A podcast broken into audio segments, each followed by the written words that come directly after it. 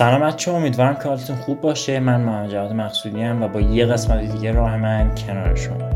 امروز قرار در مورد 6 تا از مهمترین آفت های سال آخر باهاتون صحبت این رفتارها این عادتها این آفتها باعث میشه شما هر چقدر هم زحمت بکشی از یه حد متوسطی رو به بالا نری خب بریم بپردازیم به اینا.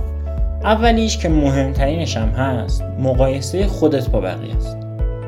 من اینو بگم که آقا هر کس هوش متفاوتی داره توان مالی متفاوتی داره. می‌تونه کلاس های بهتری بره یه نفر چون وضع مالیش بهتره.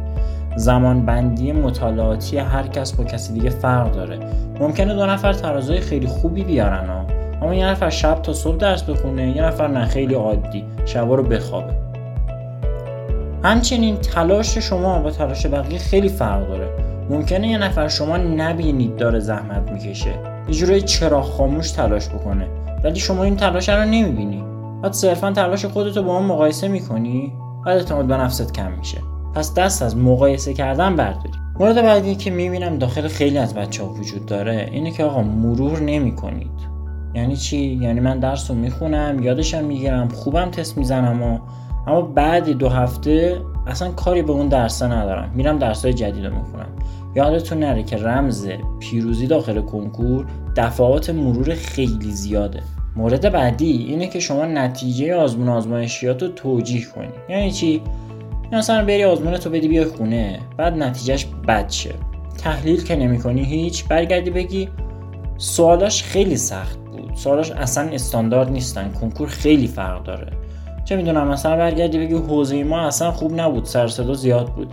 این اتفاقا حتی داخل کنکور هم می‌تونه واسه شما رخ بده. پس بیخودی توجیه نگیرید واسه خودتون. تحلیل کنید دلیل غلط زدن رو پیدا کنید به ایراداتتون بپردازید. مورد آخر که می‌بینم خیلیاتون دوچارش هستید اینه که فکر می‌کنید سال آخر ساعت مطالعه بالا به تنهایی کفایت می‌کنه. یعنی چی؟ یعنی آقا میگید من فقط می‌خوام روزی 12 ساعت بخونم. نه کاری به روش درست درس خوندن داری نه کاری به تغذیه درست واسه درس خوندنت داری. هیچ کاری به مسائل مهم دیگه نداری و حتی برای خودت و سلامتیت ارزشی قائل نمیشی و صرفا می‌خوای زور بزنی که این ساعت مطالعه خوبی رو جمع جور کنی به امیده که این ساعت مطالعه خوب تو رو نجات میده. در صورتی که این ساعت مطالعه خوب زمانی پاسخگوه که برنامه درستی پشتش باشه. که موارد جانبی خوبی کمک کنندش باشه. شما هم به تغذیت برسی هم حتی به ورزش کردنت. مورد بعدی روابط عاطفیه. این روابط به حدی ذهن شما رو مشغول می‌کنه. این موارد به حدی ذهنتون رو درگیر می‌کنه که راهی برای ورود مطالب جدید به ذهنتون نمی‌ذاره.